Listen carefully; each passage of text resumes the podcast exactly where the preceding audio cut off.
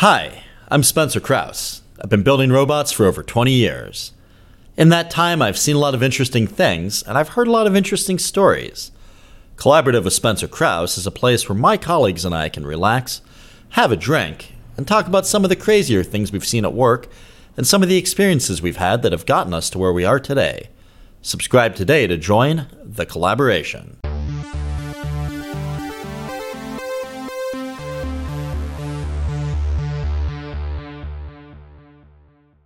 Welcome to the Collaborative Podcast. I'm your host, Spencer Krause. Our guest today is Don Golding. Don is a space avionics engineer who's developed a lot of really cool hardware that's gone into space. Don, welcome to the pod. Hey, I'm really happy to be here. Really happy to have you on. Um, so, what is that behind you? I, uh, I feel like that's a good place to start. Uh, so, um, I have 50 years experience in developing electronic uh, circuit boards, you know, circuits and that sort of thing. And um, I'm kind of tired of PCs and they're, um, you know, you, you, have to wait for them. You know, these are supposed to be gigahertz printed, you know, um, personal computers, and they run so slow. It, it's to me, from a hardware perspective, I'm designing my own computer. I'm designing my own custom processor using what's called a field um, programmable array or FPGA. So I'm I'm wiping the computer science board clean, and I'm starting with a whole new concept in computing. That's awesome. My little side project. This is a side project. Yes. Full time, I, I um, design computers for like NASA missions. That's awesome. So what is the, I guess the one you're designing your own? Why don't we start there? Just because I'm I'm kind of curious to hear a little bit more about it. Um, so I call I call it the Core One. Um, it's and Core stands for CISC over RISC Engine. So you remember in the 1990s, um, everyone said, "Hey, you know, let's reduce the instruction set." We used to have CISC, complex instruction set. Um, that was uh, big mainframes and stuff had complicated um, instructions, and then they decided to go with RISC. Now that was like a MIPS um, thing. Yeah, that's reduced instruction set computer. Um, I'm actually going back to CISC. But and the reason why too, is right? the hardware yeah. is so fast now. Um, you can push complex opcodes into silicon today. So you know we've we've been stuck in a Wintel jail for for 30 years, and it's time for something fresh and new, and that's what that's what the Core One is all about. That's awesome. It's I'm just wiping the board clean, designing my own computer, my own microprocessor uh, with programmable opcodes, and um, it's going to be heavily. Uh, I'm designing it to run AI very efficiently. Yeah, I can imagine if you're you know talking about like SHA 256. So, what are some of the things you've worked on on space? I feel like that's the real reason uh, we came here is to hear some cool space stories. so, I, I, started with um, Made in Space out in uh, Silicon Valley um, in late 2018, and um, Made in Space was doing a lot of work with, um, like, they have a 3D printer up in the ISS space oh, station. Oh, cool. Yeah, and they 3D print tools and things for the astronauts. So when I first came to um, Made in Space, they uh, the control board that ran the 3D printer was like six different boards. You know, they they loved Arduinos. it's the first time I ever used an Arduino on a real project. It's um, wild. Arduinos are, are, are really not bad. They're great for people to get started with. But, you know, I was more familiar with, you know, having a C compiler and GCC and all this other stuff.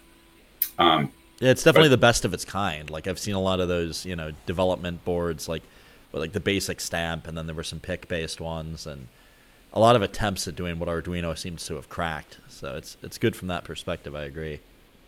Yeah, Arduino is is a very good way for people to start. So I don't I don't want to belittle it. Um, but you know, I've done a lot of professional stuff, and uh, just hadn't seen an Arduino before. And I I couldn't you know come up with a reason why you shouldn't.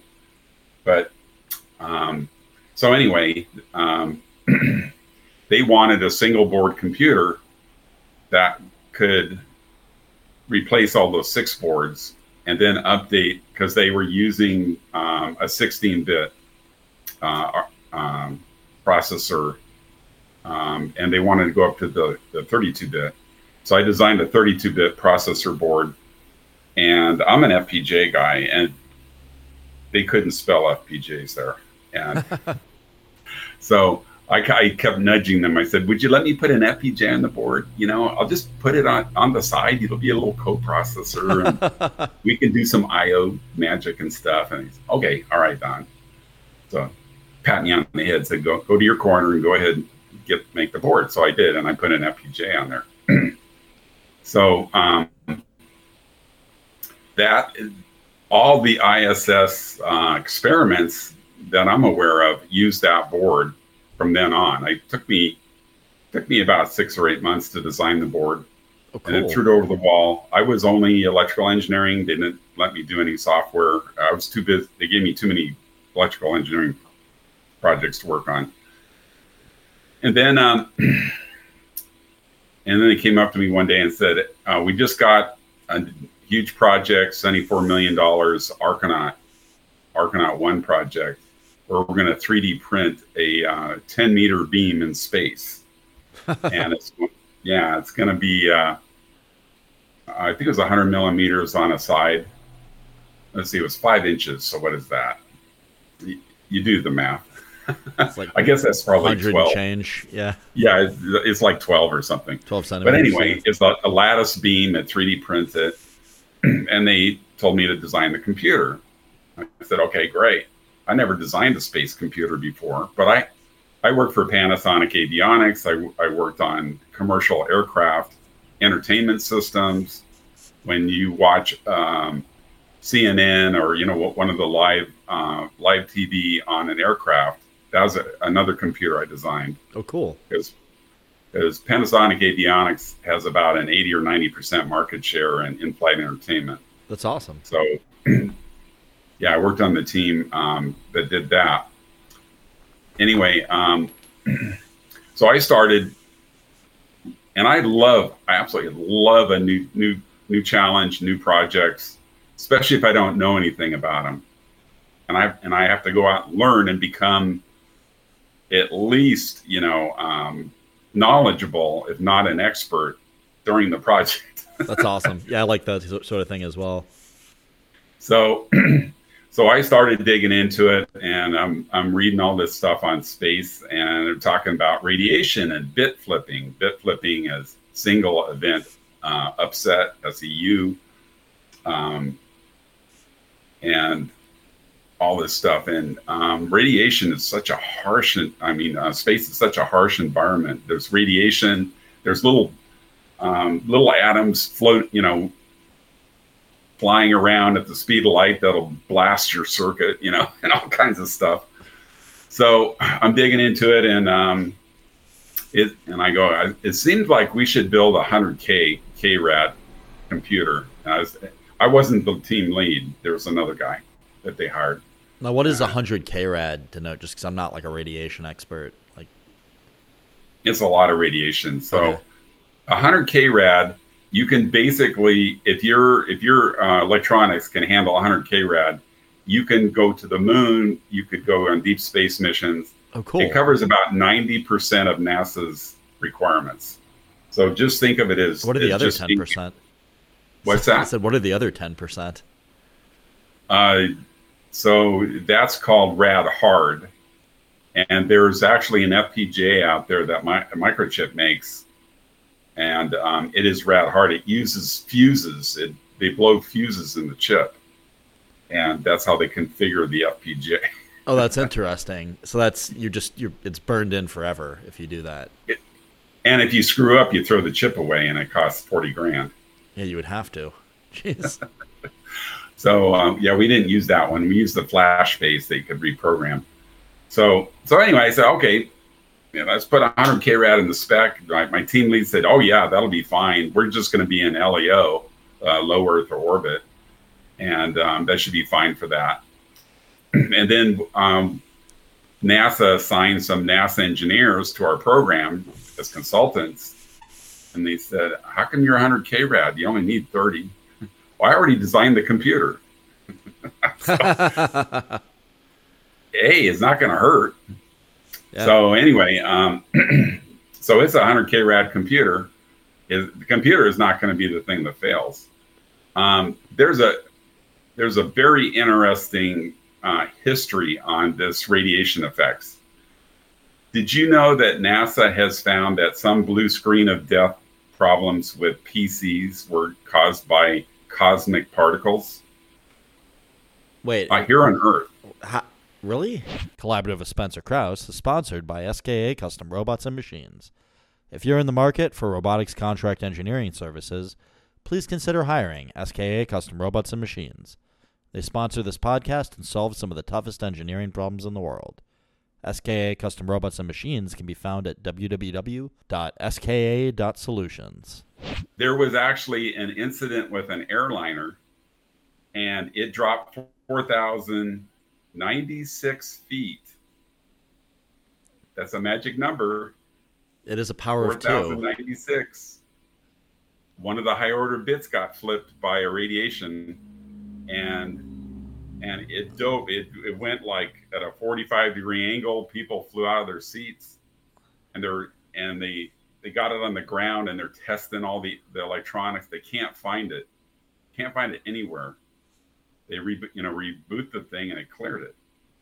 And and they finally figured out it was one of these particles hit hit the memory inside and and flipped um, that one bit. That's wild. So that's uh, 4096 is uh, let's see. So um, 256 is eight bits. 512, 9, 10 is a thousand. So it's going to be like the 12th bit. Yeah, so the 12th sense. bit flipped in memory and caused the plane to dive 4,000 feet. That's wild.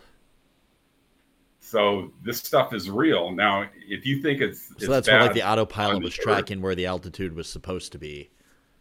Like it must have been right, like your target, because it's not going to freak out your sensor. So, yeah, that's well. I think it was in the sensor code. Yeah, but it, it has it has to have been the set point though, right, for the control algorithm uh, that that got flipped. Like it, it probably forgot where its set point was.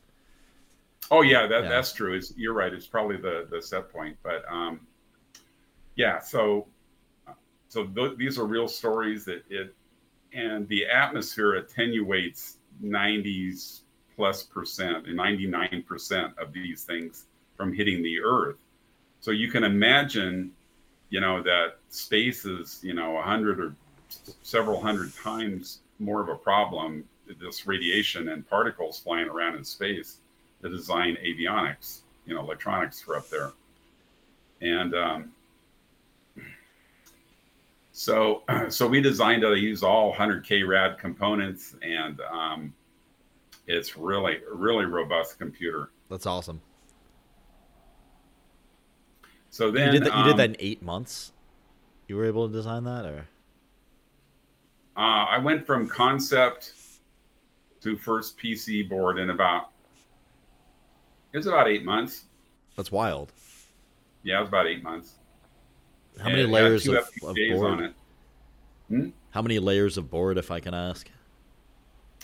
Uh, that one wasn't too bad. I think I did that in uh, six layers. Nice. No, no, I'm sorry, eight layers. Eight layers. Yeah. Um, the board I'm working on now is ten layers, but it I'm putting a computer that's more powerful than the Archinaut computer. The Archinaut computer was on a printed circuit board. Um, so in space they call them U U's, like one U, two U, three U. One U means it's a hundred millimeters on a side, which is basically four inches. Yeah and um, that's where your CubeSats. So that's the the the physical. That's how big those are. Is they're, they're 100 millimeter cube. Yes. And then if you have that's a three, called a one U. And then if you have a two U, that's like two of those smashed together, right? Is my understanding. Right. Okay. So, um, so this was actually a 3U board. Um, the the board that I'm working on right now, and I just finished um, this afternoon, about an hour before our our um, podcast here.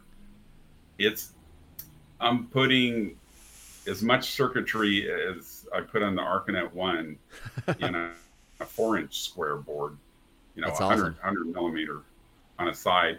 And then you can stack the boards. and um, so there'll be a CPU board, and then you'll have daughter cards that stack vertically, and you can build up CubeSats. Um, I also was uh, the principal investigator on a NASA SBIR last year, where NASA wanted um, a, a, tiny company that I work for, and uh, they wanted us to talk to everyone in the space business and find out what kind of avionics they need. You know how how many KRADs they need, um, cost, and all this other all these other things. And while I was doing that, I uh, did a web search on um, satellite failures, and I, I, ran across this article that was came out in 2016, and it was by NASA, and between 2011 and 2015, 42.6% of CubeSats and SmallSats failed. They didn't complete their mission. And I went, holy cow! You know, I've been be, because I I err on the side of making something robust. I want to build a computer that never hiccups. You don't want to be on the wrong side of that forty-two point six percent. Right. Yeah. I would shoot myself if my stuff had that failure rate. I would say I need to do, I need to do something else. um, and the CubeSat people, because they don't have a, a lot of money, the the FPGA a space rated FPGA is forty to fifty thousand dollars for a single chip. Now you have other space rated chips around it, so you're going to spend, you know, one hundred twenty thousand on just on chips to start with. The CubeSat people don't want to spend over fifty, so they go to DigiKey and buy parts, and they just pray, and they send it up. Oh, that's interesting. And I talked to a CubeSat uh, someone that, that, built a CubeSat um, recently, and they said, yeah, it lasted two weeks up there.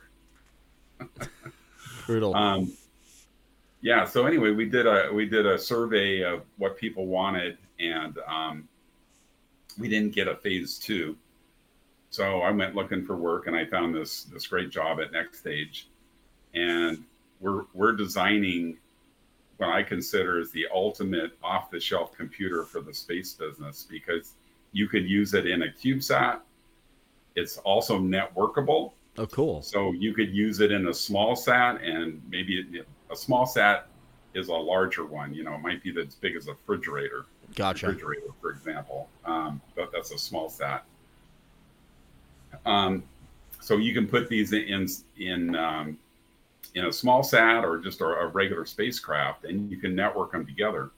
And I am um, I'm also inventing my own network. Um, FPGAs have a super high speed serial line um, pins coming out of it that can go like 12 um, 12 gigabits per second. Nice. It's, it's insane how fast they are, which means you have to use RF connectors but you don't need to go that fast in a network. Um, the microchip FPGA can go down, can actually throttle down the SerDes down to 250 megahertz, which is fine for high level commands running around the spacecraft. So I've designed um, a two wire network instead of, you know, uh, Ethernet is, is like eight wires, right? It is, but um, you can you can get it down to two. Like two wire Ethernet seems to be popular in automotive and some commercial industrial applications now. You can get it down to two wire. I was uh, talking to Lockheed Martin on a Zoom call one time, and they really wanted a two wire solution, and they were talking about, you know, using a PHY, which is you know, um, is like you know TCP um, type protocol stuff, but there's a there's a protocol that was around during the 90s. It's called ArcNet, and in aerospace, and um, it's used in commercial aircraft and military, and they call it um, ARINC, and it's basically ArcNet. And what ArcNet does is it all the computers are daisy chained together. So you know, and then each packet has a header that says what CPU it's going to. And if the CPU gets it, it's not to them, it just forwards it on. So you can go down to two two wires very easily using an ArcNet. Do you get a cascading protocol. failure though if like one of them gets knocked out and can't forward it on? Yeah. Um, well, when you, when you look at um, Ethernet, Ethernet works well up to about 60% bandwidth if you have mul- if you have multiple computers and then you start getting collisions. Oh that's interesting. And during the 90s when when people were were pushing um, ethernet i said oh, i really don't like that because you got you know you have to you have to detect the collision and then you have to do something about it. You have to retransmit and do all this complexity. Which you can't. Whereas ArcNet with... is like a is like a train. You know, it just the cars are just going along. The data is just going along the, the wires, and it's really robust. in it in the early '90s, it was as fast as uh, Ethernet. Now, of course, Ethernet went to more more wires. They're up to you know um, eight pairs now, and um, so Ethernet is faster but ArcNet is more reliable. And I always go for reliability, but I don't need a PHY. I can I can hook directly up to the FPGA pin. You don't need an external chip. FPGAs have a very high speed serial interface that can go up to 12 um, gigabits per second called SerDes. And it's basically, you know, it's a serial uh, data link um, and it uses um, you know plus and minus voltages like like LVDS. and if you if you um, have a data signal that's using the bipolar um, voltages, if if noise hits the wire, then then it raises the voltage on both wires, and and basically it doesn't see it because it's looking at the difference between the two which is unaffected. yeah, that makes sense. So um, it's a very robust, and so I'm designing uh, kind of an ArcNet style uh, network to network my my computer boards together. The user will just be caught. You know, they'll have a device driver that they just said, you know, send out this data, you know, build this packet, send it out, and you're done. You know, so the C programmers won't know the hardware; it'll just work. Awesome. But Um, in space, um, you know, ounces matter. It. I just looked this up the other day. To put a CubeSat in orbit of one uh, one U, which is you know four inch square cube, is one hundred seventy five thousand dollars today, and a, a two a two U um, unit, which is double the size, is two hundred seventy five thousand. So. you know, size and weight matters a lot in space until Elon gets Starship going. All bets are off when when when he gets Starship going. That's revolutionary. Uh, we'll be living in space and having lunch up there. Sounds like fun.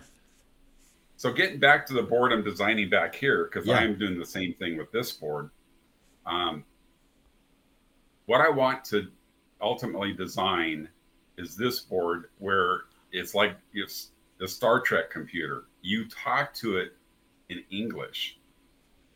C was invented back in 1963 uh, at the AT&T, uh, you know, labs. And about three years before, a fellow named Charles Moore was working at the Kitt Peak Telescope in Arizona, and he was writing code in assembler language and he started writing basically what's what we call today as structured programming which means you you call routines. You don't jump.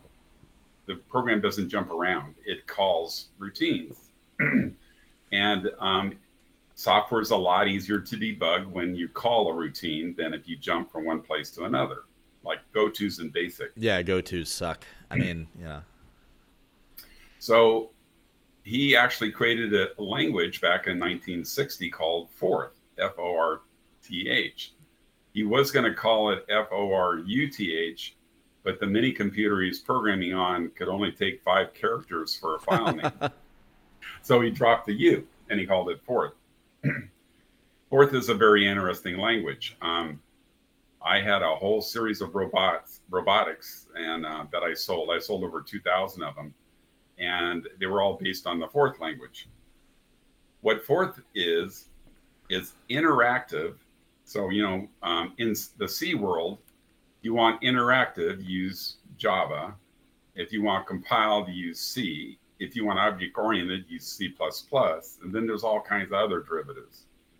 In Forth, you can do everything, all of those things. And it runs on an 8-bit micro just fine with very little memory.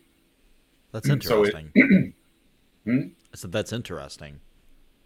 Yeah. Um, up until about 1990, Forth was actually the king of embedded systems because you just didn't have enough memory to run C. You didn't have enough CPU power. Then during the 1990s, you know, when the PC really started taking off, um, you know, schools between AT&T and, and you know the schools were teaching C and Forth was in, wasn't invented by a computer science guy.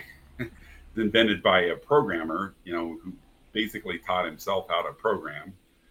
So Forth was kind of pushed aside. But the thing about Forth is you don't create functions, you create words. And it's just like using a chat box. It's a, identical to using a chat box. so you create all these words, and each word is a function of your program. You can incrementally compile. You compile one word, and and you send that word to the Forth computer.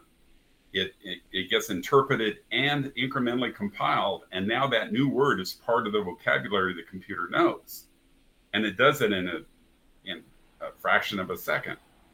Whereas with C, you edit all the source code and you have to compile it and you have to create a binary blob and then you have to JTAG the processor that takes it take you know five ten seconds or minutes depending how big it is.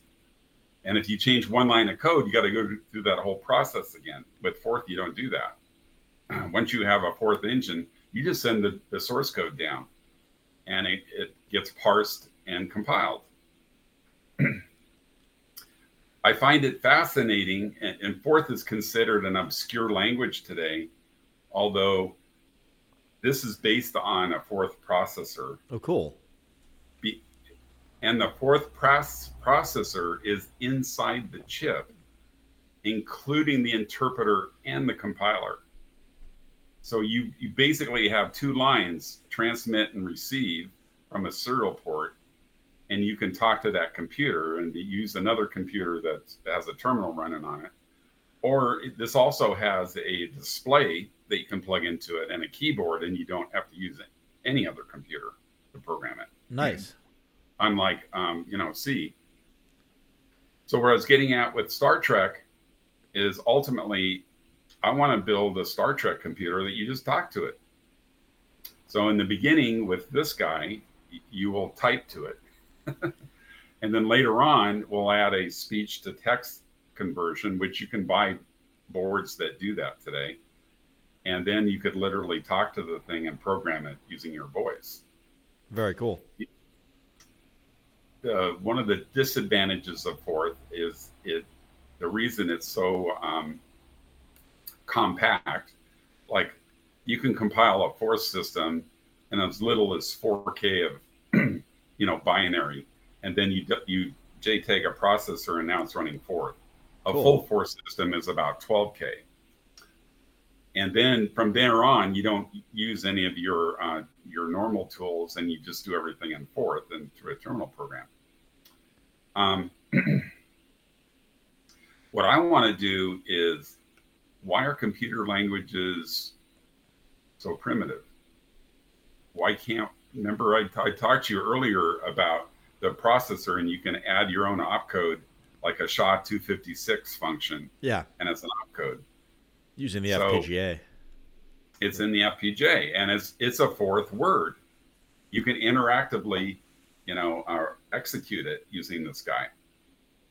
Um, so what I want to do is um, I want to build that Star Trek style computer using this and build on top of Forth.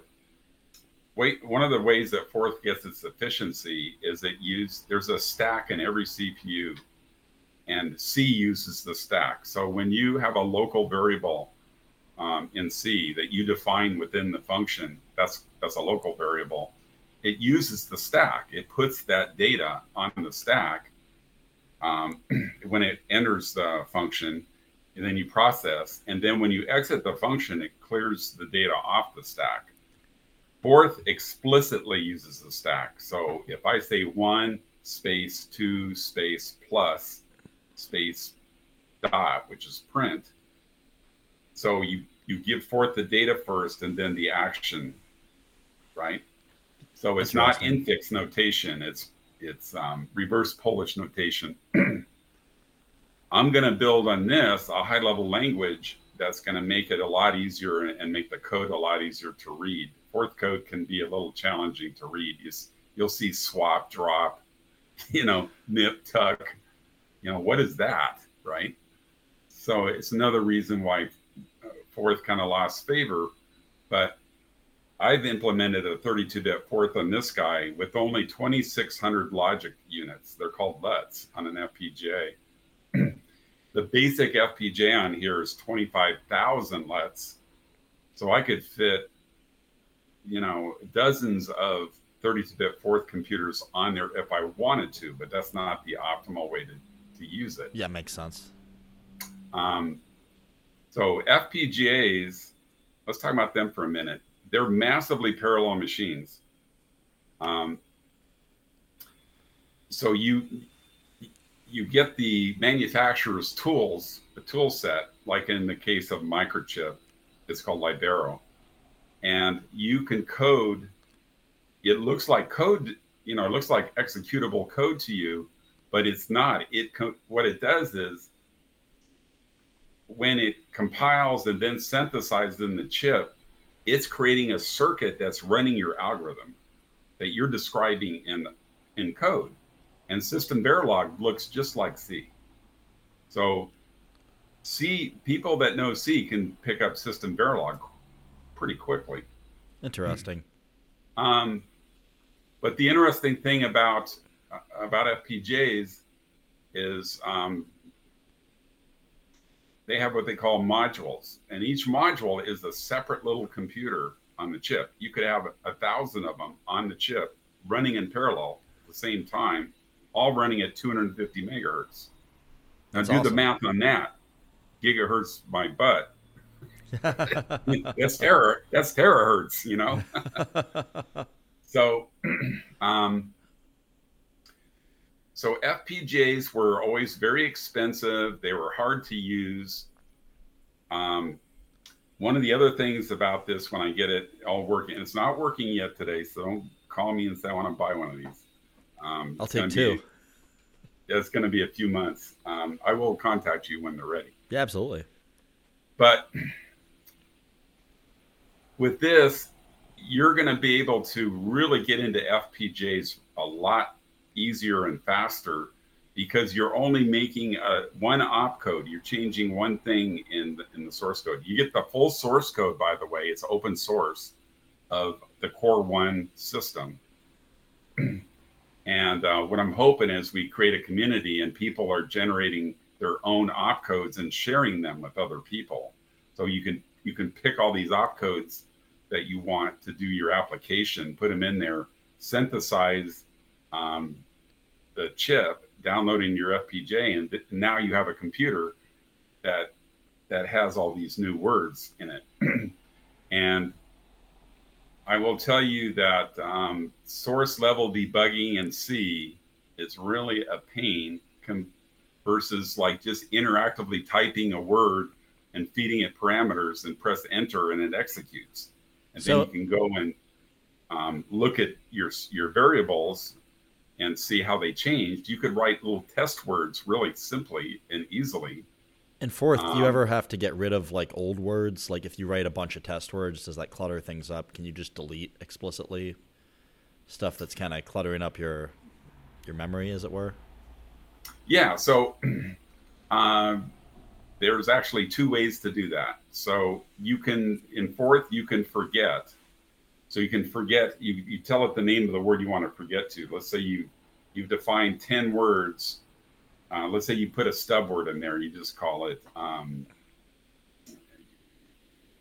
you know, end or something like that, and um, or test, call it test, and then you define all these test words, and you say forget forget test. It'll forget all the words that were defined plus the word test, and and that gets rid of your test words.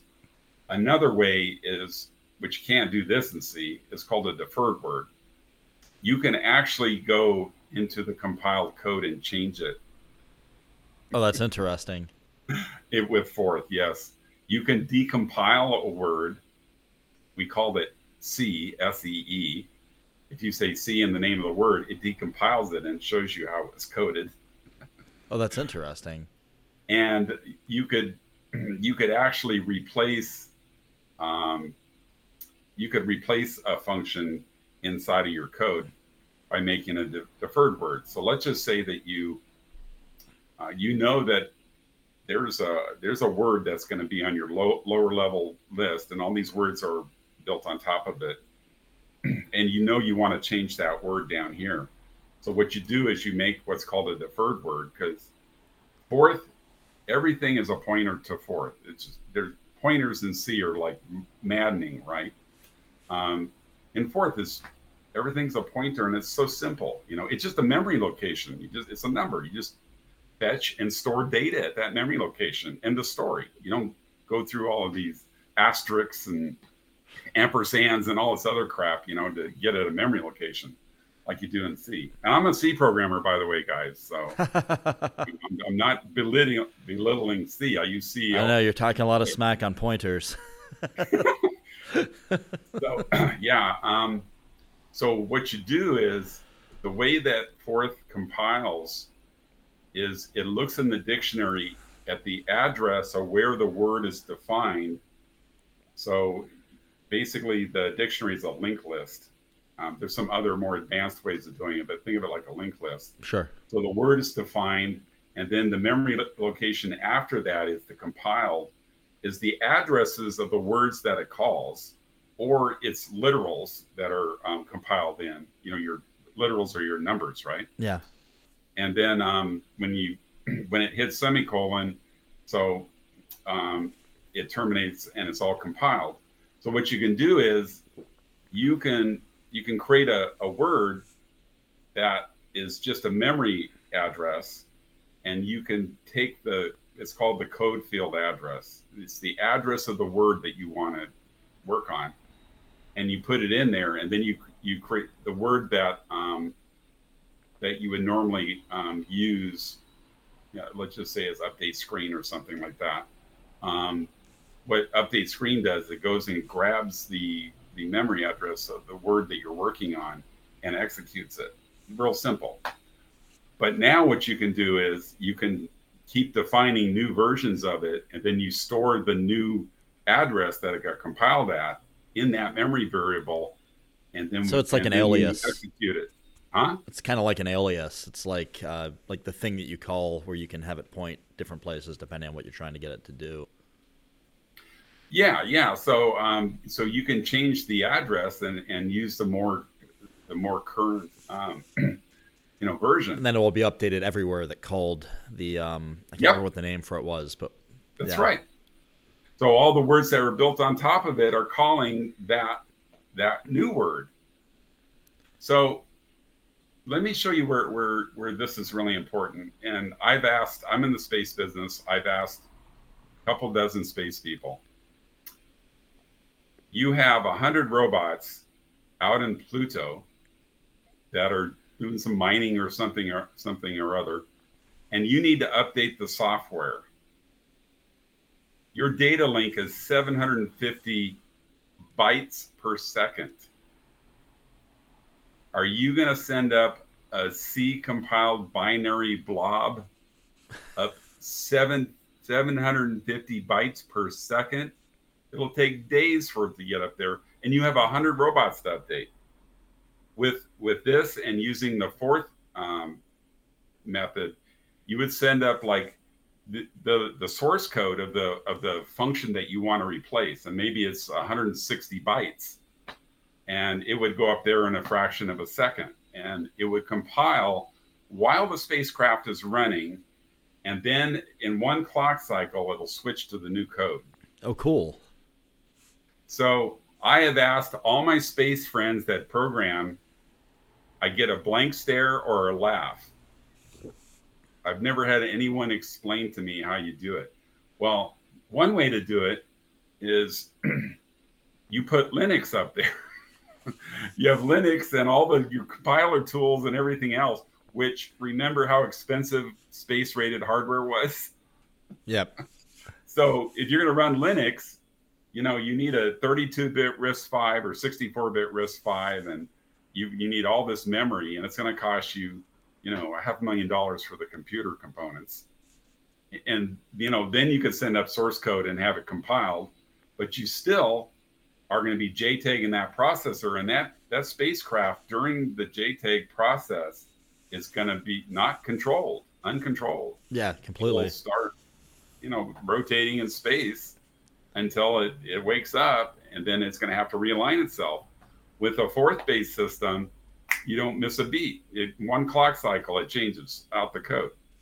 Now, I guess as we're kind of nearing the end, is there anything you want to plug on the way out that you just want to leave people with, or you know, an ad for something you're doing?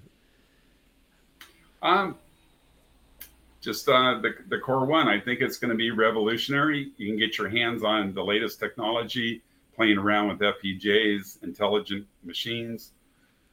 We're going to be putting um, the seven billion parameter uh, llama um, data set on the board. It'll just fit in the in the flash memory I have on there, so the machine will be able to to be able to utilize that. Um, I'm all about AI, so that's where we're going. We'll we'll have a podcast when I have something to show you. Yeah, I would like that. The I core one actually is working today. The the interpreter and the compiler work. Awesome. In the core system. I'm I'm definitely excited to see it live. All right. Well, thank you for coming on. I really appreciate it, and um, looking forward to the next one. It's been fun. Thank you. Thanks for joining us today. If you've made it this far, chances are you'll like other episodes too. Collaborative with Spencer Krause is available on YouTube, Spotify, Apple Podcasts, Google Podcasts, Pocket Casts, and Radio Public. Subscribe today to get notified when the latest episodes release and support the channel. Collaborative with Spencer Krause is sponsored by SKA Custom Robots and Machines.